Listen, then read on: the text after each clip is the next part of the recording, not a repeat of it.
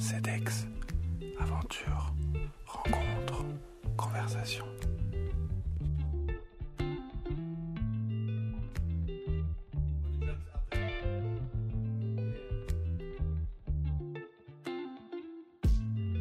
Dès que je pose, dès que je dis en soirée, par exemple, que je suis CPE, j'ai cette anecdote avec ma coloc qui est aussi CPE. On faisait une blague à un mec et, je lui dis que je suis CPE. Il est complètement euh, atterré et il est en train de me dire waouh, ah, horrible. Mais comment tu fais pour faire ça?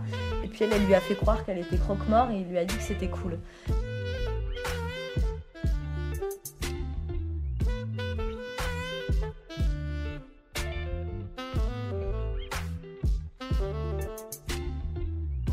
Je connais Roxane depuis quelques années, on se croise en manif ou dans des soirées à Paris, et j'ai toujours voulu en savoir un peu plus sur sa vie de CPE.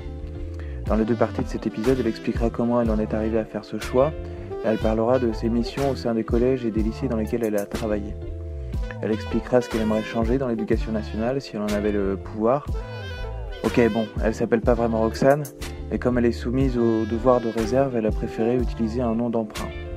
Première partie des aventures éducatives de Roxane.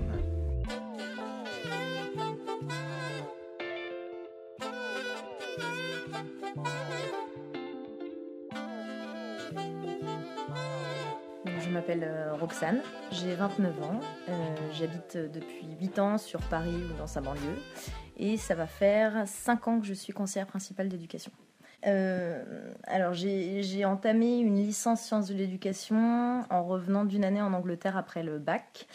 Euh, dans l'idée, j'ai toujours eu, je crois, depuis, mon, enfin, depuis au moins la troisième, euh, d'être dans le milieu euh, soit éducatif, soit social. Donc euh, j'ai voulu, euh, il y a tout le panel. J'ai voulu être assistante sociale, j'ai voulu être éducatrice spécialisée, j'ai voulu être professeur des écoles, professeur en collège, professeur en lycée. Euh, conseillère principale d'éducation, ça m'est arrivé sur le tard et donc euh, là je, je vais expliquer comment, mais j'ai aussi voulu être euh, conseillère d'orientation psychologue ou psychologue. Et donc j'ai commencé mes études de psychologie dans cette, dans cette dynamique. Et puis j'ai bifurqué sur licence sciences de l'éducation, donc là dans l'idée d'être professeur des écoles. Et puis dans le cadre de ces études, j'ai fait des recherches sur euh, à l'époque euh, les ZEP, les zones d'éducation prioritaire. Et donc on était parti avec deux collègues, deux camarades de, fac, euh, interroger les personnels des établissements. Donc c'était un établissement à Villejean et un établissement à Morpas, je crois. Et en fait, dans ce cadre, les seules personnes auxquelles j'ai pu parler assez longuement, c'était des conseillères principales d'éducation. Et donc j'ai découvert ce boulot que je ne connaissais absolument pas avant. Et puis euh, elles avaient l'air de parler et des élèves et de leurs établissements avec, euh, enfin avec beaucoup d'intensité et puis en disant qu'en fait on pouvait vraiment faire changer les choses. Et donc je me suis intéressée à la nature de ce boulot et en cherchant un peu, je me suis dit c'est parfait, ça rentre en, en résonance un peu avec tout ce que je veux faire, travailler et avec des adolescents, euh, avoir un pied un peu dans le social, un pied dans l'éducatif. Voilà. Globalement, ce sont les raisons pour lesquelles euh, j'ai passé le concours. Et ensuite, je suis partie faire mon master euh, sciences de l'éducation à Paris 5 euh, Descartes, la Sorbonne. Et puis, c'était un master donc sciences de l'éducation, mais qui préparait au concours de CPE en parallèle. Et j'ai eu mon concours. Donc, il faut un bac plus 5 pour être euh, CPE. Et puis, euh, tout le monde peut prétendre à ce concours euh, avec un bac plus 5. Après, le contenu de ce qui est demandé dans le concours est tellement spécifique à l'éducation et ça a trait vraiment à la sociologie de l'éducation, la philosophie de l'éducation, l'histoire de l'éducation, la psychologie de l'adolescence, la sociologie.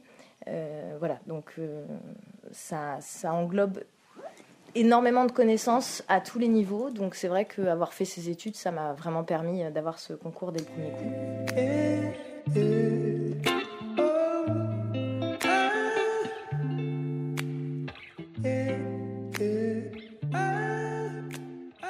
CPE stagiaire, première année à Vitry-sur-Seine, dans un lycée, et je m'occupais des filières euh, pro. Donc euh, il y avait euh, les CAP, signalétique, enseigne et décor, les brevets métiers d'art, les CAP euh, peintre. euh, alors euh, c'était euh, peintre, euh, peintre en bâtiment, euh, voilà. Il y avait tout ce qui, tout ce qui avait trait euh, aux arts appliqués et à l'art, et c'était hyper instructif. Je gérais plein de classes Et le lycée, ça a ses spécificités. Aujourd'hui, je suis au collège, donc c'est quand même très différent. Ce qui était marrant, c'est que tu racontais que à cette époque-là, tu avais quel âge? 25 ans peut-être? Tu, tu, débarquais dans un lycée, donc avec des gens qui sont en bac pro et qui, sont, qui ont parfois 21, 22 ans, et que du coup la distance éducative n'était pas évidente à poser euh, vis-à-vis des élèves qui avaient 2-3 euh, ans de moins que toi. Oui, complètement. Parce qu'en plus, euh, là, j'ai pas été, j'ai pas étoffé dans toutes les spécificités des des filières desquelles, je, m'occupais parce que euh, je m'occupais aussi d'élèves qui avaient sensiblement mon âge. J'avais 24 ans et je m'occupais d'élèves qui avaient 23 ans. Mais pour le coup, c'est un suivi qui est beaucoup moins, euh, beaucoup moins individualisé, beaucoup moins personnalisé. Et tu es beaucoup moins proche de tes élèves. J'étais plus proche des élèves en CAP, justement, où il y a toutes les questions d'absentéisme, où il y a euh, des questions aussi d'écart de, de, comportement, d'attitude, etc. Donc euh, j'étais plus en contact avec les élèves qui étaient jeunes.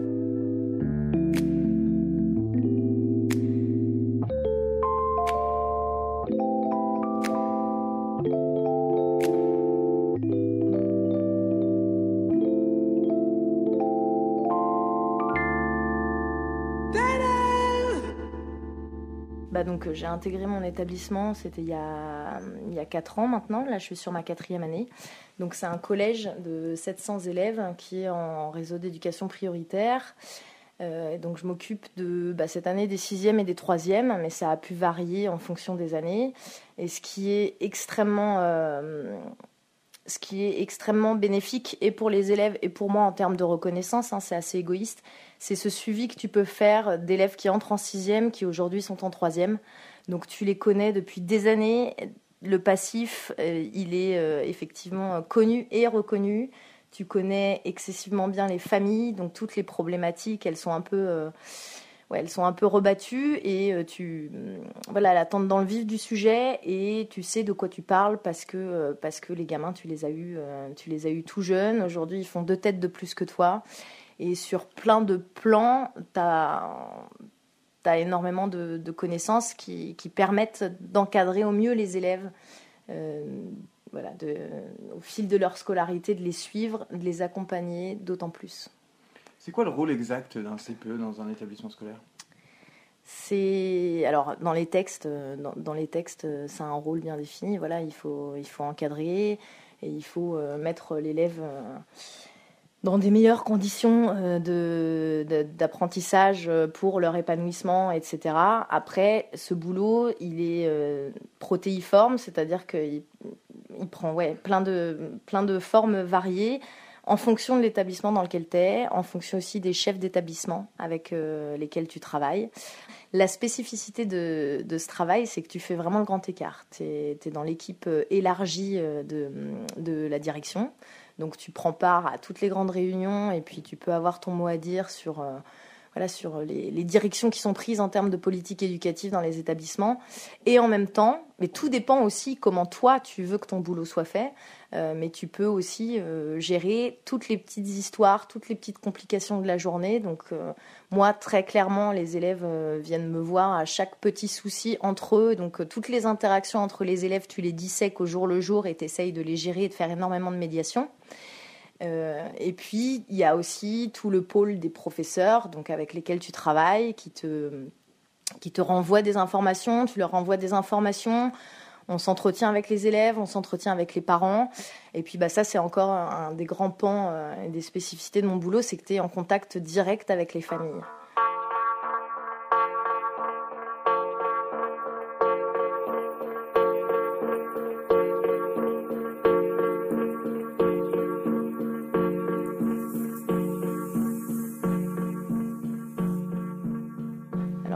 Moi, c'est un peu euh, ma marotte, c'est d'intégrer vraiment les familles à l'établissement. C'est-à-dire qu'au moindre, euh, au moindre agissements euh, de certains des élèves, que ce soit positif ou négatif, hein, je sais que je rentre directement en contact avec les familles. Alors au départ, c'est pas toujours facile pour les familles d'entendre que ben leur enfant a fait tel ou tel truc et qu'il va falloir revenir dessus, il va falloir les convoquer. Donc en plus quand tu es CPE, tout de suite ils ont un appel de la CPE, ils flippent complètement.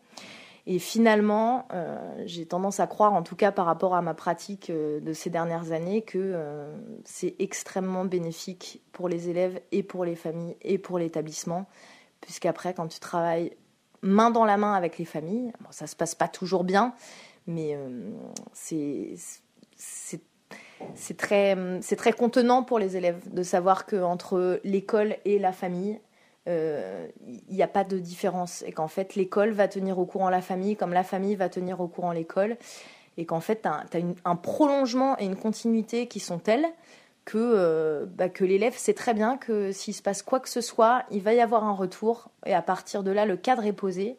Il faut qu'il soit bienveillant bien sûr, hein, mais il faut qu'il soit, il faut qu'il soit présent effectivement.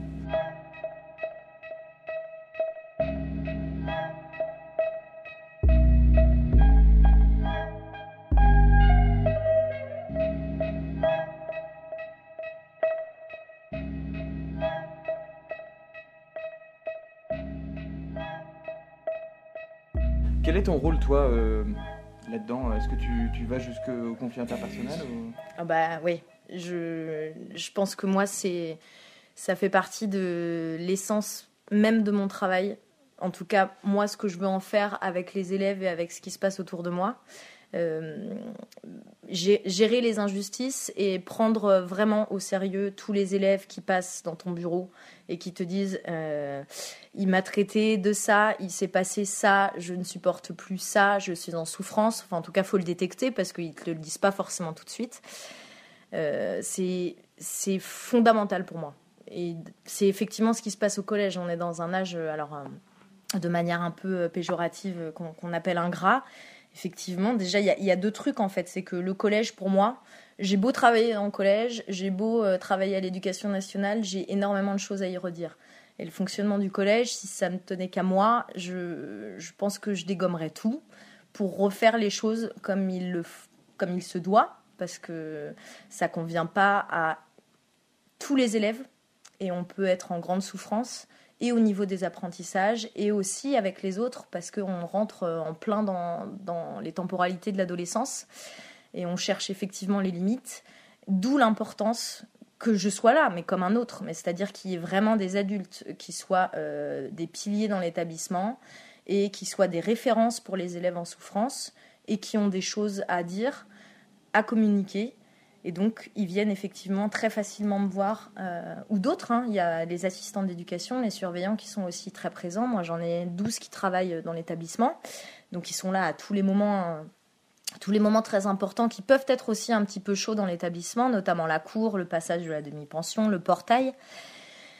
Et donc effectivement, jeter un œil là-dessus, euh, être les yeux et un petit peu les bras de l'établissement, ça c'est effectivement le rôle des surveillants. Et moi de mon côté, rétablir euh, certaines, euh, certaines euh, complications, certaines incompréhensions, intégrer les élèves, les faire venir dans mon bureau, les faire parler, les faire communiquer. On sent qu'il y a du mieux. En tout cas, moi, je sais que certains élèves qui n'étaient pas habitués n'iront plus à l'exercice d'aller dans le bureau d'un adulte pour parler de leurs problèmes parce que tout de suite, en sortant, on va, on va leur dire que c'est des balances, ils ont poucave, etc.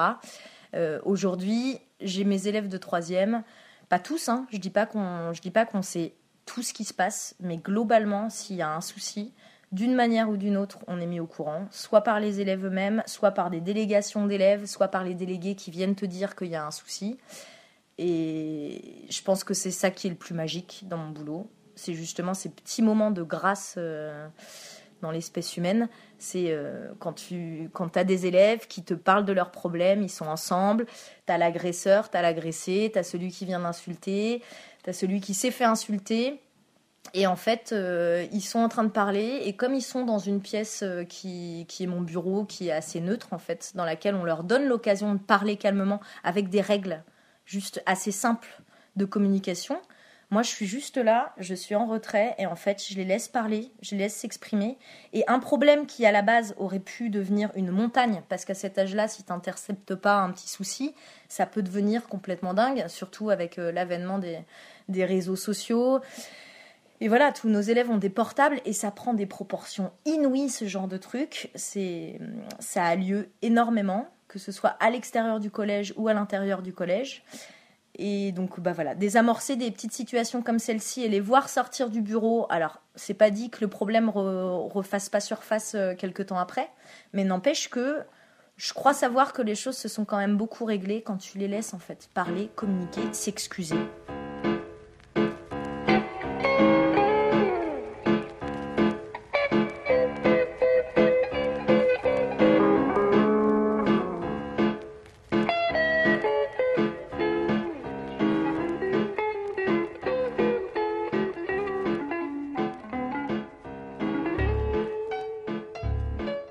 La gestion de conflits tout le temps.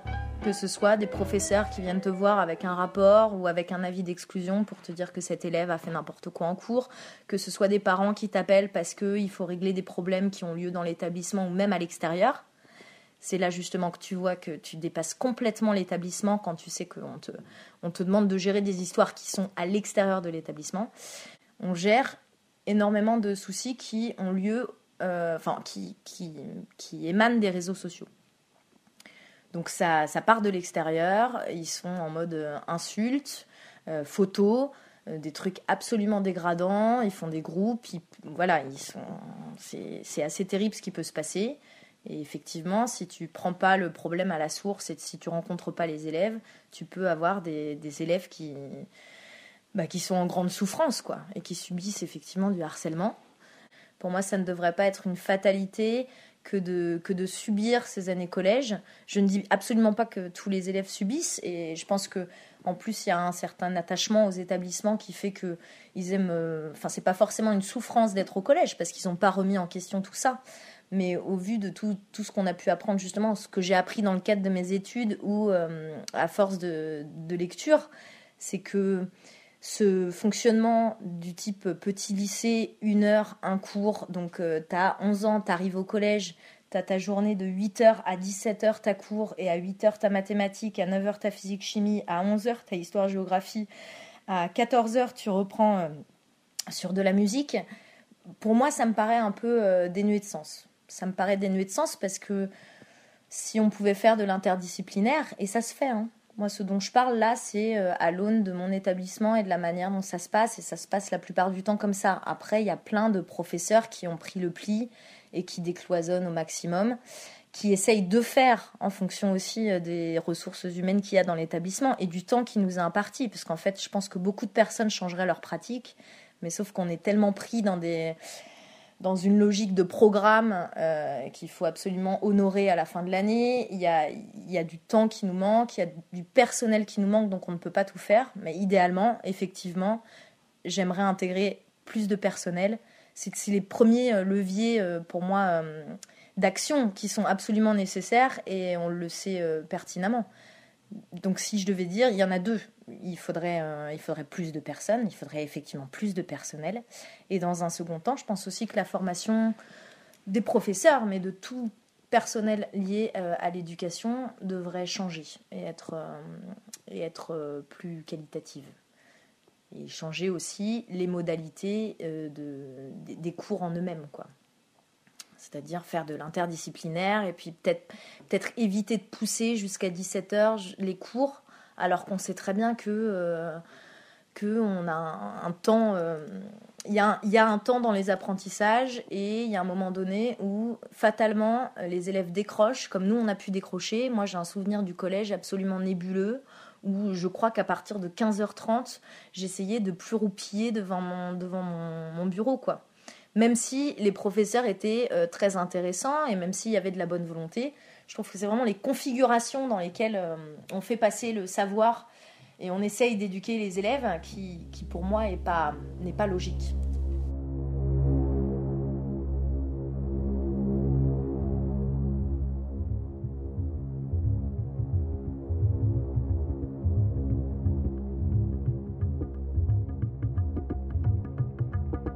Je suis pas une grosse bourrine, je pense. Je suis pas rentre dedans.